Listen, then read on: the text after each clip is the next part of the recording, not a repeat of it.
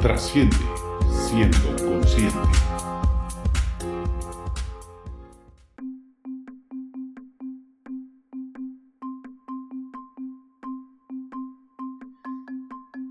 Ahorrar no es solo guardar, sino saber gastar lo que ganas. Mi amigo Víctor y yo queremos compartir contigo una perspectiva sobre el ahorro que consideramos te puede ser útil si deseas cultivar la inteligencia financiera o la inteligencia G, que llamamos así porque combina las tres Gs del hábito del ahorro. Ganar, gastar y guardar. Y para ello vamos a conversar contigo sobre este importante tema, el ahorro. Así es, Roberto. ¿Sabías que el origen de la palabra ahorro viene del árabe ur, que significa libre?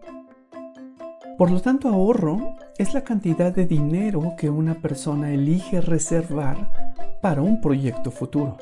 Así lo guarda para contar con un fondo que pueda utilizar en gastos o proyectos futuros de corto, mediano y largo plazo. Como concepto, nos parece relativamente simple. Sin embargo, déjame contarte que en México son dos de cada diez jóvenes los que ahorran para su retiro de acuerdo con la Comisión Nacional de Sistemas de Ahorro para el Retiro, CONSAR. Y según la propaganda de BBVA, el 63% de los jóvenes no cuenta con un ahorro para emergencias.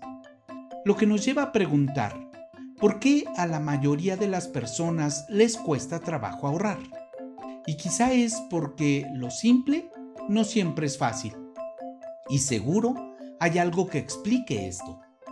Lo que nos dice el neurocientífico Diego Redolar en su libro Placer, Toma de Decisiones y Cerebro, es que en sus investigaciones ha encontrado que el órgano que rige la manera en que decides es tu cerebro. Y nuestro cerebro le gusta y prefiere optar por aquellas recompensas inmediatas y descarta aquellas recompensas que son a largo plazo. Por lo tanto, la preferencia del cerebro es la recompensa inmediata.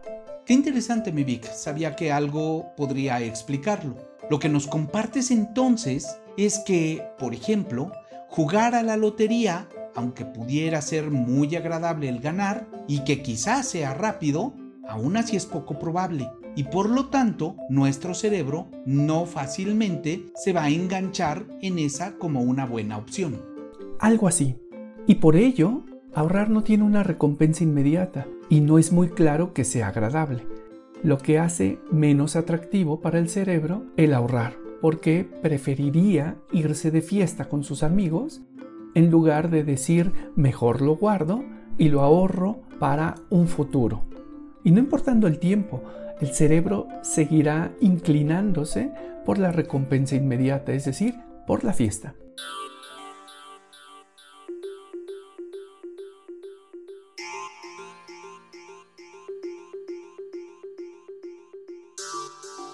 Por ello, Víctor y yo encontramos algunos medios para desarrollar la inteligencia G y los elementos de los hábitos de ahorro, tomando algunas ideas de otros investigadores como BJ Fogg, autor de Tiny Habits, y James Clear, que escribió Hábitos Atómicos, buscamos una manera de cultivar y crecer dicho hábito de ahorro como el antídoto para convencer a tu cerebro de decidirse a ahorrar mientras se vuelve una respuesta natural y automática que sortee el mecanismo de toma de decisiones que Diego Redolar describe. No se trata de no gastar, se trata de ahorrar primero y con lo que resta de tu ingreso hacer los gastos de manera inteligente. Es lo que llamamos el arte de gastar. Para ello, necesitamos comenzar a desarrollar y cultivar tres hábitos. Primero, haz un presupuesto y revísalo al menos una vez al mes. Segundo, reserva un porcentaje de tus ingresos de no menos del 20% para tu ahorro. Tercero, planea tus gastos con lo que queda después de tu ahorro. Y déjame comentarte que aunque según los expertos en inversiones indican que lo que se debe ahorrar es un 20% de tu ingreso, como psicólogo te digo que si lo que quieres es formar ese hábito, fíjate esa meta de 20 o incluso 40%, pero da pequeños pasos. ¿Qué pasa si esta semana juntas todas las monedas que recibes y las guardas?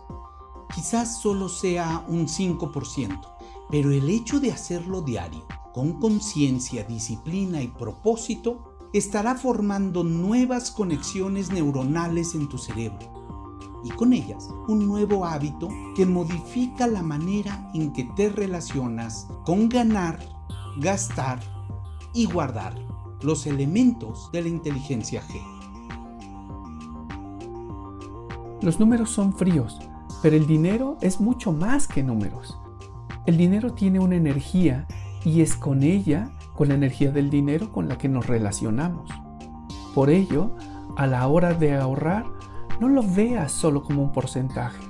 Daniel Castro, quien es director de estrategia de banca personal de Banco Sabadell, dice en su artículo publicado en El Economista que recomienda definir el destino de tu ahorro. Etiquetarlo hace que dejen de ser simplemente números y tu cerebro tendrá entonces mucho más claro el beneficio de ahorrar.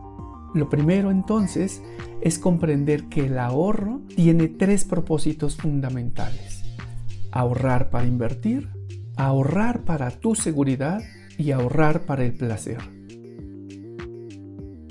Lo que te recomendamos es que separes el ahorro en una cuenta diferente a la que tienes para tus gastos.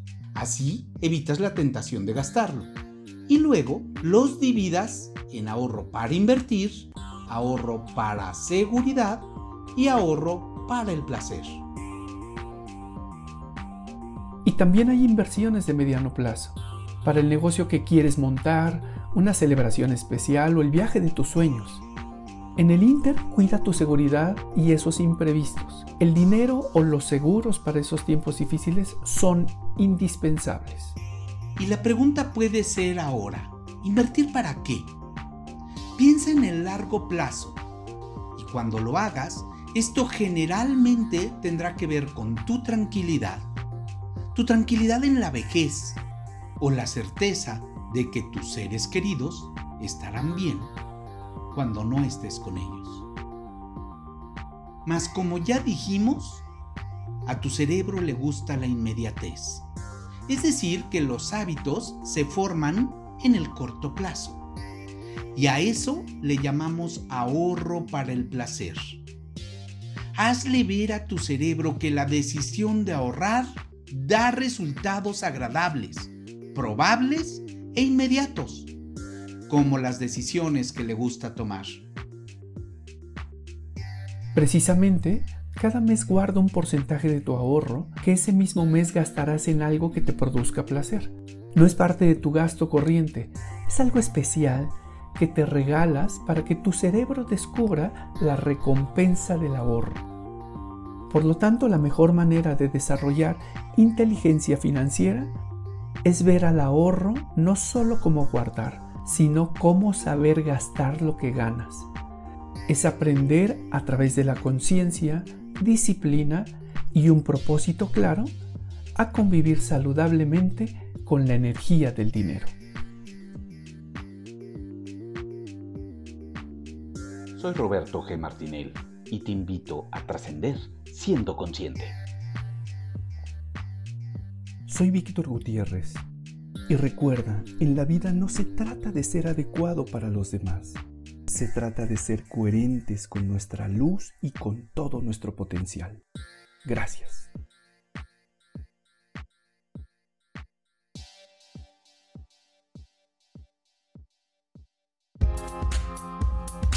Trasciende siendo consciente.